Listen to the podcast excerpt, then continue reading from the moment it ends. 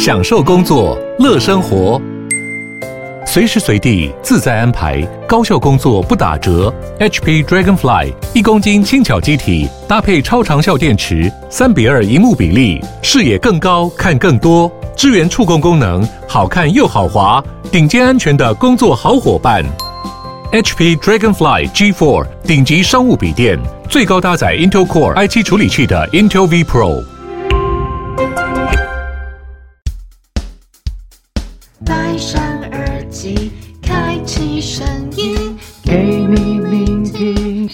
世界，一直听不见。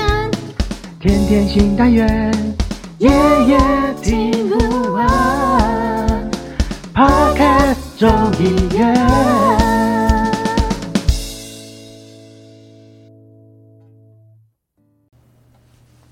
大家好，欢迎来到 Parkes 众议院。你现在收听的是《社畜小酒馆》，我是奎格我是依依，依依。我跟你说，今天呢，我非常的累，所以呢，敲杯的重责大任呢，就交给你了。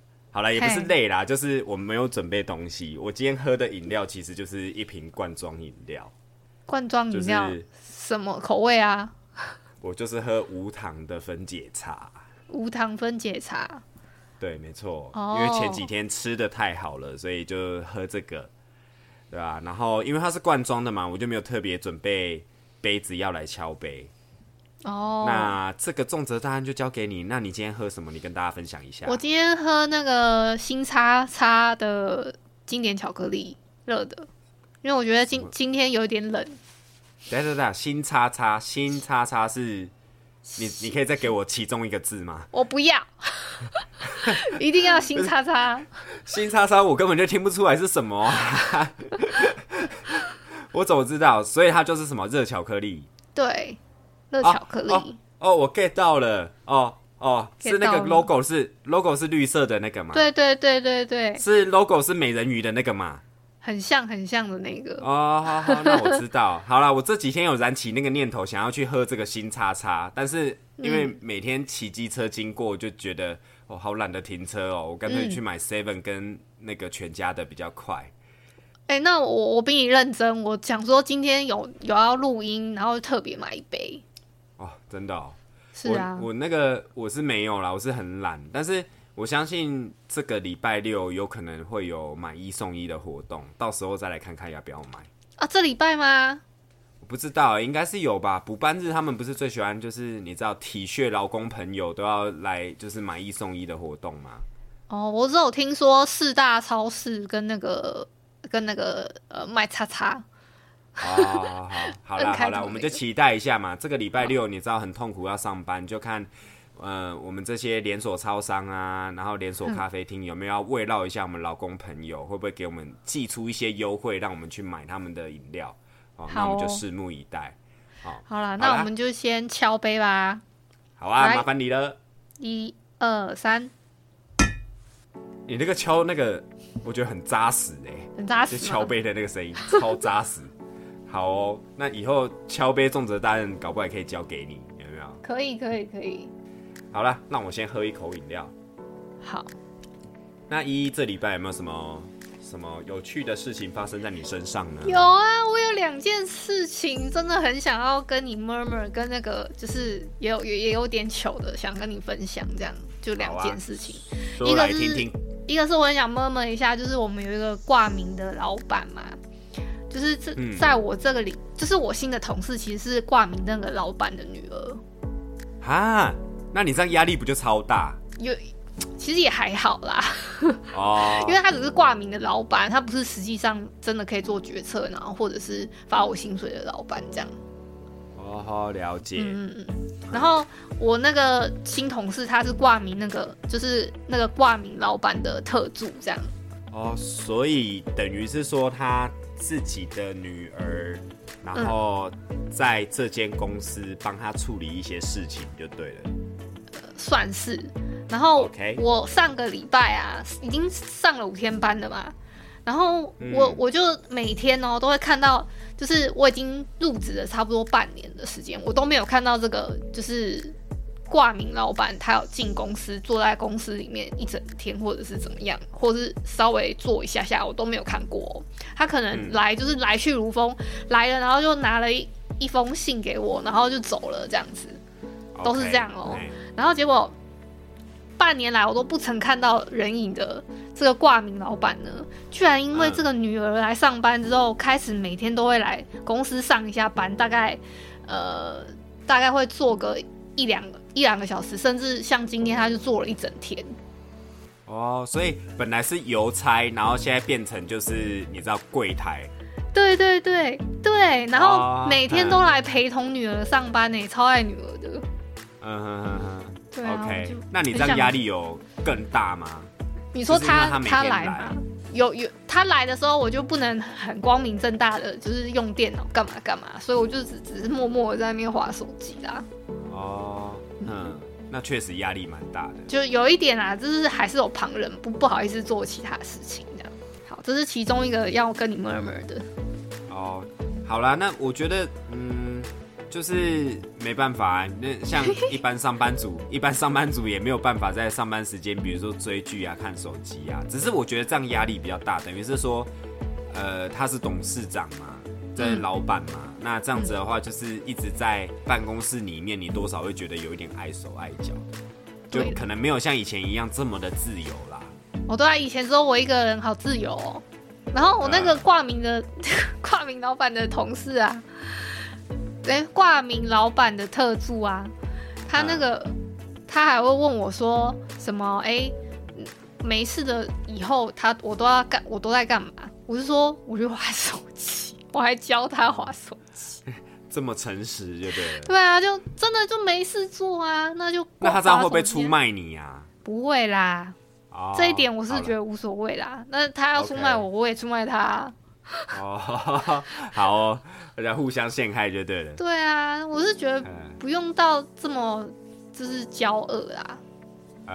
嗯，，OK，好啦，希望你呃这个工作就是不要因为说有董事长一直进来，然后影响你。我觉得就是还是做好自己分内的事啦。有啦，我有做分内的事啊。嗯哼哼，然后我还有一个要跟你就是讲的是有一点小糗的一件事情，怎么说怎么说？就是周六不是补班吗？哼，在在上在第二周还是第几周的时候？哦，周六有呃，你补过班吗？说二月十八，哎，二月哎二月十八号就是这个礼拜补班，哦，没有没有，在上一个礼拜是补班嘛，那个时候我都是休假嘛，就是二月四号那个礼拜，然后隔一个礼拜不是正常休嘛，哼，然后呢，那个有一个我做了一个很错误的一个决定，就是关于礼拜六上班这件事情，因为我本来就是礼拜六固定要上班嘛，嗯，然后呢，我就想说，我就骑骑骑骑骑骑到公司门口的时候，我就看到，哎，怎么没开？我的新同事怎么没有来上班？然后我就心想说，哎，所以今天是不用上班是不是？然后我就骑骑又骑骑骑骑回家，我就这样骑到门口哦，我连铁门都没有开，然后我就回去了。嗯哼哼，然后这是我做的一个最错误、最错误的一个决定，怎么说？就是因为我我有一个主管嘛，哼哼，我知道知道，道吼，就是我有个主管，主管在上去有一个老板，然后老板、老板在旁边有一个挂名的老板，大概是这种机制这样，哇塞，你们那个组织图也太复杂了吧？听你这样讲不会很复，杂，不会很复杂，就是这种大概就是你了解一下，就是大概是三个人这样。OK OK，好，嗯你请说。然后我的主管呢就打电话来问我说我我在哪干嘛、啊、什么之类的，我就说我还在家，然后他就他就逼问我说。你你现在现在公司下决策的是谁？有问题的时候你要问谁？什么之类的这种问题啊？嗯，对，然后我就觉得我做了一个超级错误的决定，我应该当下的时候就不管那个同事有没有来，我就是知道我周六要上班，我就是还是进办公室，然后再嗯告诉告、再告诉我的主管说，哎，那个没有来这样。哼哼哼哼，对，而不是跟他一起没出现这样子。对对对对对，超级错误的一个决定。然后我就觉得超糗的，不好意思讲说我之后要请假，要去看医生什么的。哼，然后也不好意思再提出，就是也有点不好意思提说，哎，是周休二日那还那个一例一休这个怎么处理什么之类的，不好意思，不好意思谈条件啊。啊，但是我觉得还是要讲啦，不要因为这件事情让你不好意思，就为呃失失去你的权益啦，应该这么说，哦对啊，好啦，我觉得没有啦，什么你也不要因为这件事情，然后去影响你就是跟老板谈判这个过程，哦对啊，没有啊，我觉得还好啦，听起来真的还好吗？嗯，对啊，没什么，就是呃为自己争取权益呀、就是这样。哦而且今年你看补办这么多，对不对？对啊虽然说好像对你没什么影响，但是我觉得就是还是可以争取一下。争取一下周六可以周休二日之类的，对啊，对吧、不然就加薪嘛，对不对？加薪可能有点难，我都我都没办法那个，就是另外一个特殊都没有薪水跟我差不多了。哦他都你不要管他，你你争取你自己的就好啦，哦对不对？嗯，好了，我们一一要学会成长，对不对？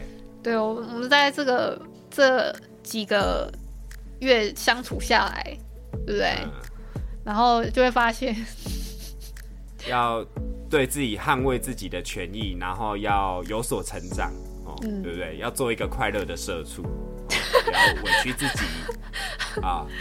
我已经信心喊话喽，好，要加油！那我们就在节目上面听你讲这一段，就是你要去谈判的过程，好不好？哦，我希望我我鼓起勇气啊！我现在是有点不好意思啊，不像那个脸皮，我脸皮还不够厚。不会啊，你就你就哎、我教你怎么讲，你就跟他说，嗯啊、我那天就是呃呃礼拜六没有来上班，是因为我就觉得一般正常的上班族不就是应该要周休二日吗？吗？对啊，你如果没有给我周休日，那你就加我薪水嘛，那我多一天来，多一天来上班，这不是很正常的事情吗？对不对？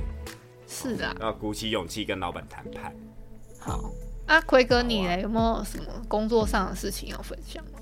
工作上没有哎、还是记如往常的忙哎、但是我这个礼拜我有哎、应该是说就是上礼拜录音到这个礼拜，我是有去看一部电影，好、嗯但是那个电影不是重点，重点是有一部前面就是电影前面有一个预告片，然后嗯我看完的时候真的觉得是很有感。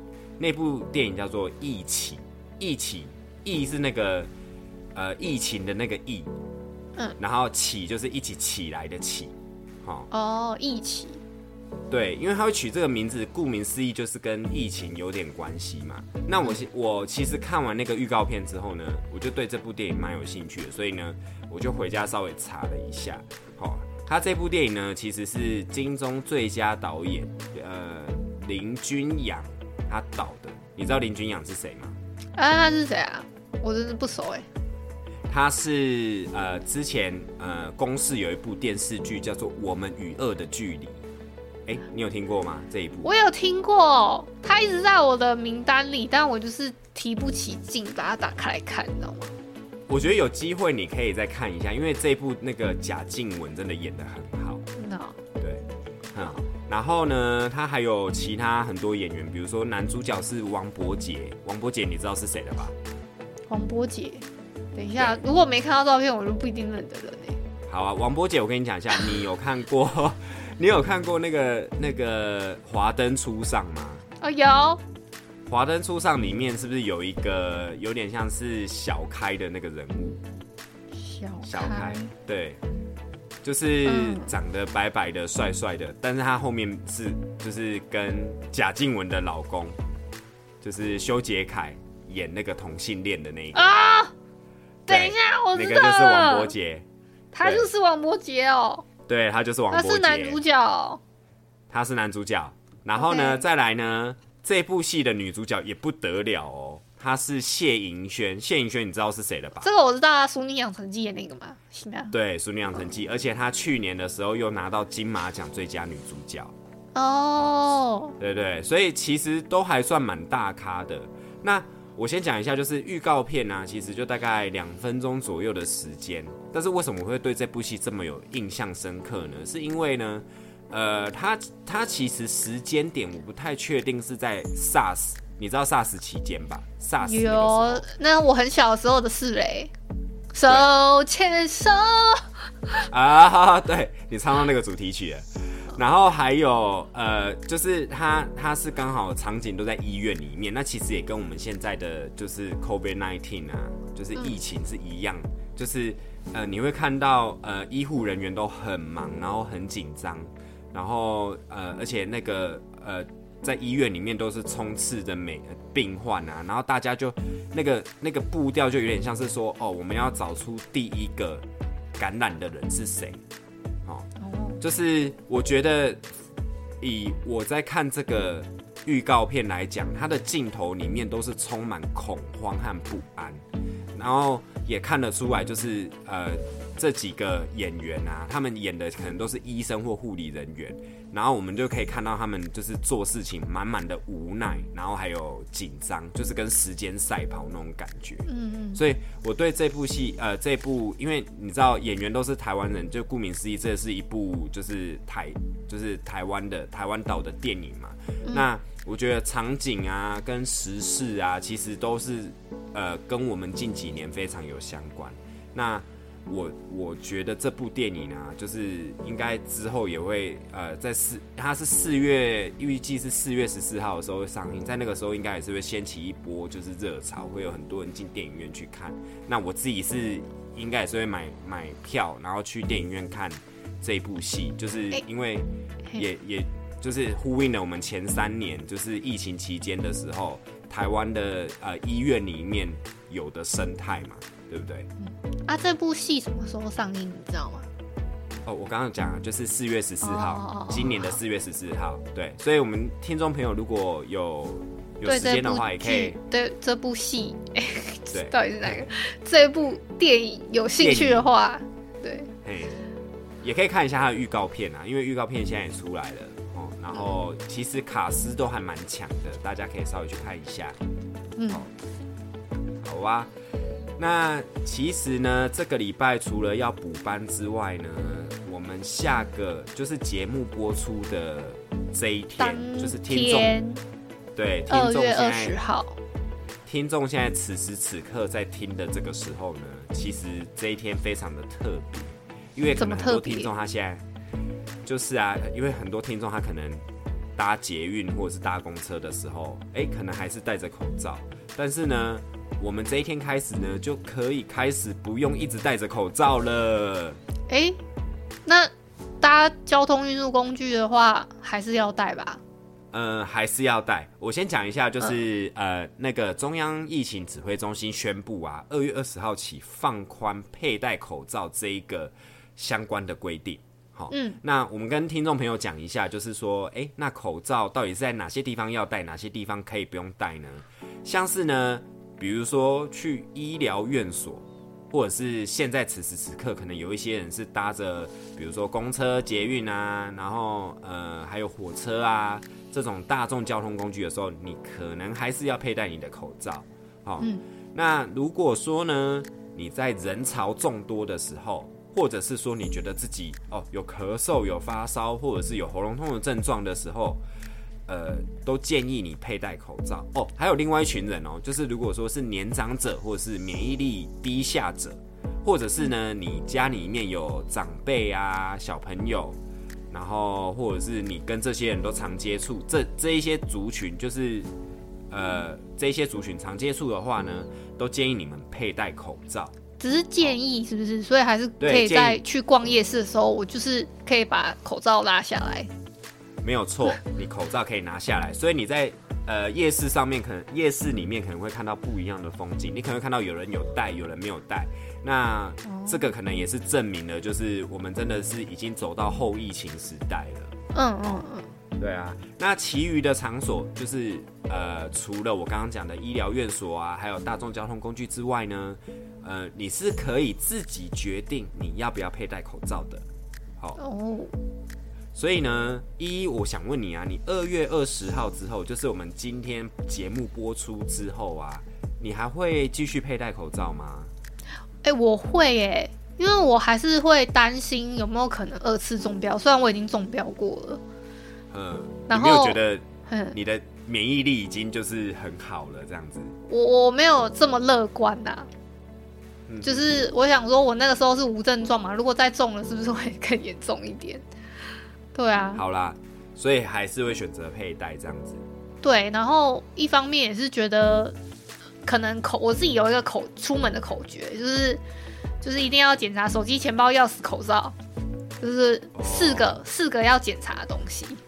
哎、口罩真的很容易被忽略。对啊，所以要用口罩去确认一次啊。然后我就已经习惯了手机、钱包、钥匙、口罩了，然后突然少一个口罩，好像也有一点好像怪怪的。对怪怪，而且我觉得戴口罩也好啦，就是让我可以省去，就是可以呃，就是每天早上要可能化妆的时间，哦，对，好哦，好哦，大概这样。好啦，我我自己的话其实也是会佩戴。好，那嗯原因就是跟依依刚刚讲的一样，就是有时候我会忘记刮胡子，那忘记刮胡子那一天，对我就会佩戴着口罩。对，不哦，过啊，要讲一下，就是口袋，哎、不是口袋，口罩啊，就是口罩，你这样一直戴啊，你一天就用掉一个，你你你应该是不会回收口罩，就是重新佩戴的人嘛，对不对？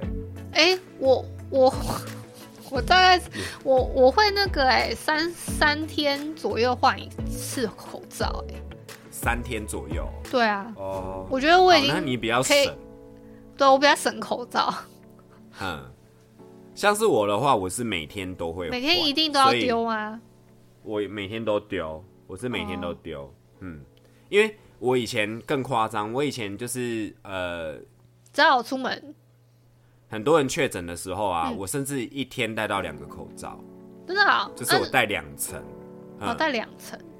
因为我妈一直在嫌弃我说怎么用一天就丢啊，然后我就想说，好像确实也没接触到什么人，所以我后来就改成三天一换了。那你会用那个紫外线灯照或什么之类的吗？不会，那不会哦。那个照了是要干嘛？检查是杀菌啊，哦，因因为因为你知道以前就是口罩还很稀缺的时候啊，嗯。我嗯们我们家是会把口罩，就是我们有一个储藏室，然后我们储藏室里面会摆一支就是紫外线灯管，然后我们哦。就会进去里面，然后把口罩晾在那个地方，然后就开那个紫外线灯管，嗯然后然后就是照那个口罩杀菌啊，为了要杀菌，哦？然后呃，我记得那个时候就是已经开始有点在大流行的时候，然后我是到公司到哪里，我是一次戴着两层口罩的。哦，对吧、但是现在就是越来越退步，你知道吗？因为现在在公司就呃在办公室就有一点懒得戴口罩。虽然我知道我同事们就是都会戴，但是我有时候真的觉得说，哦，我坐在这边，然后跟他们也有一段距离，我就会把口罩拿下来，不然的话就是口罩戴一整天，我觉得蛮不舒服的。哦，对啊，我我现在坐办公室也是，只要进公司我就把它脱掉了啊，好像对吧、这样也是没差哦。好啦，那你在二月二十之后，就是可以让你更自由的做这件事情。不过我要讲哦，我们公司的同事，我觉得他们都非常怕确诊，因为他们每个人桌上啊，其实都有一台就是呃酒精喷枪，就是那种会喷出把酒精喷出来变水雾状的那种。嗯嗯嗯，对，那个很烧酒精，但是他们就是每个人都有一台，而且他们是每天哦早上的时候，你就会听到在那那嗯那台不是很大台吗？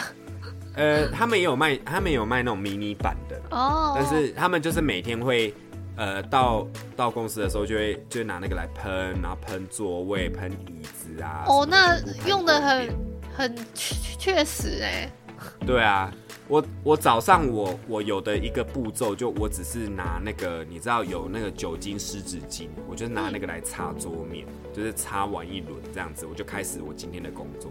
他们是非常有仪式感的，是要把桌子全部喷过一次，他们才能安心的，就是开始今天的工作。哦，那我好像应该也要去弄一个你说那个酒精喷喷枪吗？之类的，或者是至少拿酒精喷一喷呐。我我好哦像没有那么做哎，这样是不是不太对？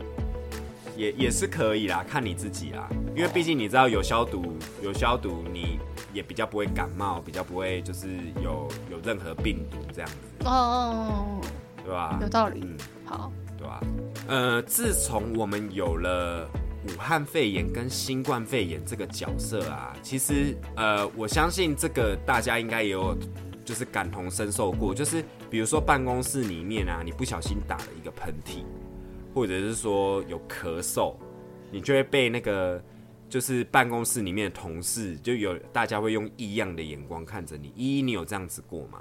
没有啊、因为我的新同事就还好，我反而是自己、哦自己在打喷嚏或者是有点喉咙痒痒的时候，我就想说，哎，我是不是要先戴个口罩，赶快遮起来？哦，对啊，就是会自己心里就会觉得说，哦，应该是要把口罩戴起来。对对对，自己会不好意思啊。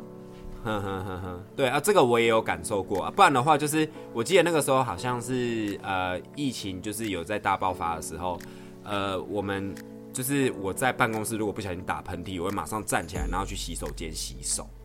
哦，我我我会让人家知道说，哎、我做消毒这个动作哦，你不要把我当成外星人一样看。嗯，呃，所以其实我讲实在话，疫情真的改变我们很多啦。就是无论是在无论是在比如说办公室，或者是在家中生活的时候，真的是嗯，对我们的影响真的很大。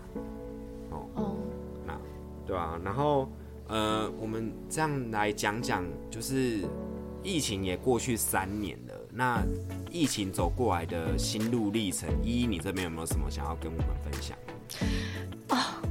一一路走过来啊，我是从一个就是宅在家，然后到现在找到工作，已经进公司半年了。嗯，我是觉得是不容易啦，呵呵呵，对啊，然后而且又撑到现在，口罩也解解算解禁了嘛，嗯。对啊。我，们可以比较回到以前的那个生活，毕竟疫苗也打了，对不对？对对，吧？哼，好啊，嗯，我们先讲一下，就是带听众朋友回顾一下疫情这三年。哈，那我们一开始的时候，其实就是呃，病毒最一开始爆发的时候，应该是二零二零年的时候。那那个时候，我们刚刚讲到口罩嘛，二零二零年年初，年初的时候呢，口罩，呃，我记得我们家那个时候有口罩，但是没有这么多，就是平常会摆着一盒在家里面，嗯。然后就是偶尔拿出来戴，因为以前都不会觉得口罩这个东西原来这么重要，哦口对啊，结果从那个时候开始，口罩变成稀缺资源。你看台湾还拿着口罩去做外交，就是给给世界各地。应该是说我们有经过 SARS 那一波吧，所以比较知道说要口那个控制口罩的那个，对，但是我相信那个时候，因为 SARS 毕竟还是我们，比如说你讲可能是十几年前的事情，嗯，对，那呃，到现在这个时候，大家都不会觉得说哦，口罩原来这么重要，所以那个时候口罩的价格不是就是喊到很高吗？然后还有，嗯当然就是酒精也是啊，这两个东西都变成那个稀缺物质。真的，我去我去买公司的那个消毒酒精的那个喷头还是什么，那个都不好买哎、对啊，就是那个时候啦，嗯，哦，然后而且那个时候还要随身携带，就是口罩，就是因为你比如说流个汗啊什么的，那个口罩湿掉之后就变得很难戴。对。然，后，呃，再来就是你出去玩的时候，你还要多准备口罩。哦对，真的，嗯，或是举办公司举办什么活动的时候，你也要，哎，可能今天一整天下来接触过很多外面的空气跟人了，然后就赶快换下来这样。然后就当然也有很多你知道口罩的周边商品也也就是陆续冒出来，比如说那个就是后面扣住的那个绳子啊，或者是说那个口罩里面的支架啊，还有那个口罩上面放那个香氛，香氛豆。我们这这辈子你都不会想到说，哦，原来你可以在口罩里面做装饰，对啊，怎么会知道说原来口罩这么重要？哎、还有口罩当竞选用品在送。哦，对啊，对啊。对哎、以前其实你看哦，像在二零二零年的时候，口罩的颜色就是那个很单调的那种，你知道那个水蓝色啊，不然就粉红色。嗯，然后突然，你知道，就是大家开始，你知道口罩开始运量能产能已经就是出来了之后，那个口罩的那个颜色就变了很多种。嗯，然后还有比如说现在还有四 D 的啊，然后还有还有那种就是那种图案很特别的，然后甚至还有一些公司行号有没有，就会印他们自己公司的口罩，嗯，对啊、这些都很特别。好，那二零二零年呢，其实到年底的时候呢，我们已经开始就是呃，可哎哎还没还没，那个、我我先讲二零二一年好了。二零二一年的时候呢，因为呃台湾也算是就是防疫有功嘛，但是到了五月的时候呢，五月十五号那一天呢，就我记得那天是礼拜六，然后就、呃突然。呃，我们的中央疫情指挥中心就是宣布说，台湾进入三级警戒。哦，我不知道依依你对那个三级警戒有没有印象？好像有印象。嗯，然后我我我比较，我真的有点忘记了，因为我对那一段时间有点模糊，是我忘记我是二零二零年还是二零二一年有点那个病情复发，就是可啊能比较有可能是三级警戒的时候啊的的快年尾的时候。然后我有点病情复发，这样，所以我有点忘记那一段时间我在干嘛。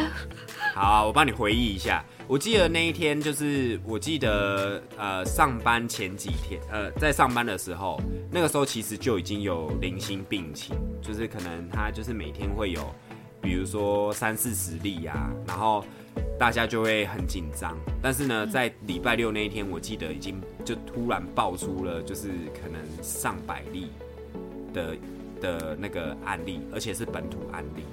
然后呢，呃，我们那个时候就开始就是在呃工作群组里面讲说啊，要怎么办啊？自己还有一堆事情没有做啊，礼拜一这样到底要不要进公司？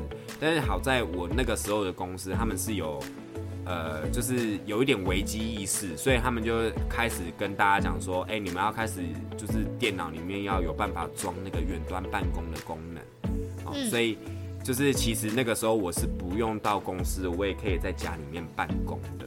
哦，那那个时候我印象也很深刻啊，因为我们那个时候好像经历了差不多快要三个月左右的，哎、呃两个多月的呃三级警戒，所以等于是说你没有办法上班，也不是没有办法上班，你可以去上班，但是你要分流，就是你要跟人家分流。然后我们公司呢，其实也因为这样子，就是因为员工没上班嘛，那就是呃他会。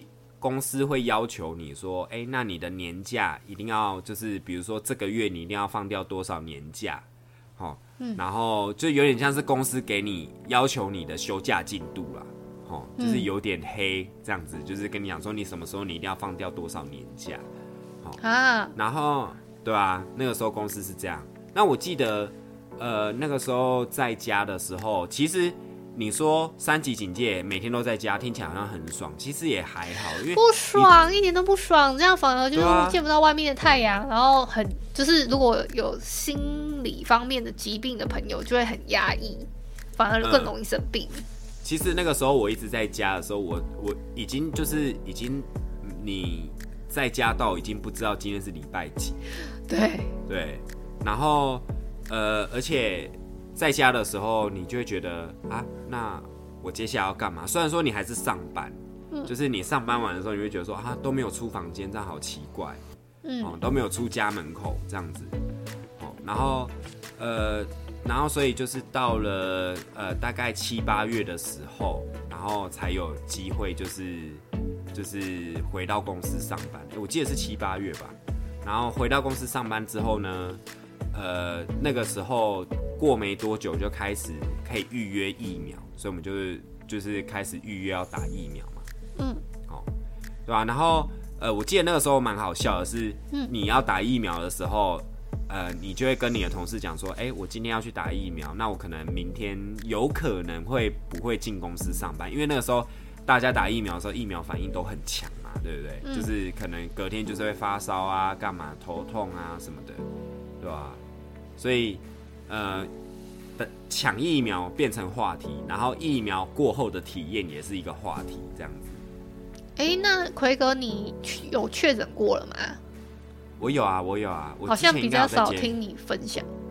对我确诊那个时候是在去年，就是二零二二年，我那时候身上还打满就是三剂疫苗，但是还是确诊了。嗯，对，那我那个时候首先是因为我们家我妈先确诊，所以我就被隔离，就是隔离在家。但那一天呢，其实是因为我妈确诊之后，我我带她去看医生嘛。那看完医生之后，就是呃回家休息。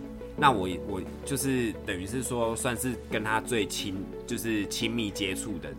跟妈妈就是因为我带她去看医生嘛，然后就是还有前前几天我们是其实是有。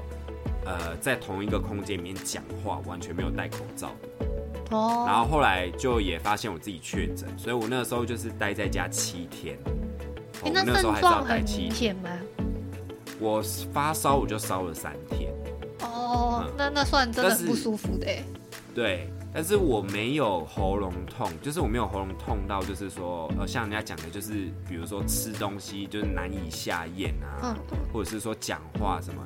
但是我有一个非常明显的症状是，呃，肌肉酸痛，然后讲话的时候，如果假设我讲这句话比较长，我会讲到后面会很喘，就是会觉得说很累，讲话很累很喘这样子。所以那个时候。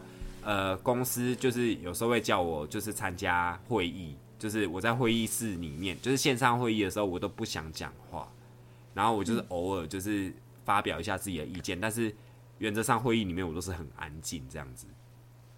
嗯，然后后来到后面就比较好了，可能是因为我中药跟西药都有吃，所以后来就觉得应该恢复到呃疫情之前的水准水准，就是也没有后遗症这样子。哦，那中药西药是自己自己拿药吃，还是有有去看医生的？哦，我那个时候呃，西药当然就是那个时候看完医生之后，请家呃请那个亲戚帮我们拿回来，然后呃中药是那个时候呃，因为我那个时候我弟还没确诊，他就先去买，又买了一些囤起来，然后结果后来我就确诊。然后殊不知，就是到后面我弟也确诊了，所以我们就是把那些中药，就是把它喝完，就是分批把它喝完。但是我觉得，呃，中西合并还是不错啦。就是到我现在就是没有什么后遗症，然后也没有脑雾，所以就觉得很开心。我有一次，我刚刚正想问你说有没有脑雾之类的。没有没有，我只我的头脑还算还算清楚。对对对对。对啊，所以我看很多得的人一直说自己脑雾这样。嗯，有哎，我还有真的遇到有人脑雾活生生的例子哎，就是，嗯就是可能我们大家在讲一件事情，然后我跟他讲说，哎，我礼拜几休假哦，然后结果他过没多久的时候，他就跟我说，哎，那你明天要来报告这个哦，就是他他，我就跟他讲说，哎，我明天休假，他跟我说，哎，那你明天来报告这个部分给你报告，然后我就这样傻傻看着他。然后其他同事就说：“他刚刚不是说他要休假了吗？” 然后他就突然恍然大悟说：“哎，对耶，真的是脑雾。”对，很严重哎！你讲这个好好笑。对啊，其实呃，我觉得呃没有啦，那个后遗症可能就是因人而异啦。但是呃，就是大家身体健康最重要，真的。嗯。不过这三年啊，因为这个疫情啊，让我就是有蛮多回忆的。因为你知道，人生当中不知道也有几次可以有这样子，就是真的是整个社会还有整个你知道全球都在为这种你知道看不到的威胁反应。我觉得人生中也可能也看不到几回了。嗯嗯嗯，对，好啊，那我们就希望呃。就是现在在听我们节目的听众朋友们，就是如果说假设身体有不舒服的话，还是要戴起口罩，然后要尽快就医。那呃，还有就是呃，虽然说我们可以回到像以前疫情之前一样，就是说不用戴口罩，但是呃，防疫的措施我觉得还是要做好，因为毕竟疫情还是在。那只是说我们要用以一个怎么样的心态去面对它，这个就是把它当成一个普通的流感吗？把它当成感冒啊，也是可以啊。以后可能我可以跟我的儿子、我的孙子讲说，呃，以前就是有这个很可怕的时候啊，那这个就是新冠肺炎 （COVID nineteen），就是就是从呃爸爸或者是阿公什么时候开始的，嗯嗯，然后希望他们就是要好好照顾好身体，这样子，好吧？总之，我们还是祝我们的听众朋友身体健康，然后每件事情都很如意，然后。呃，要照顾好自己的身体，好，嗯，好哦，好那我们今天节目差不多到这边了。好，周三呢，请继续收听 Five Sophia 还有零零七主持的畅聊茶水间。然后周五的时候，请继续收听尼晨还有木卡老板主持的卡卡城咖啡吧。好，如果你喜欢我们今天的节目，可以到各大的 podcast 平台给五星的好评，并分享给你更多的好朋友。行有余力的话，可以抖内支持一下我们的节目。然后今天的节目就到这边啦，我们下周继续再见哦，拜拜。阿丢。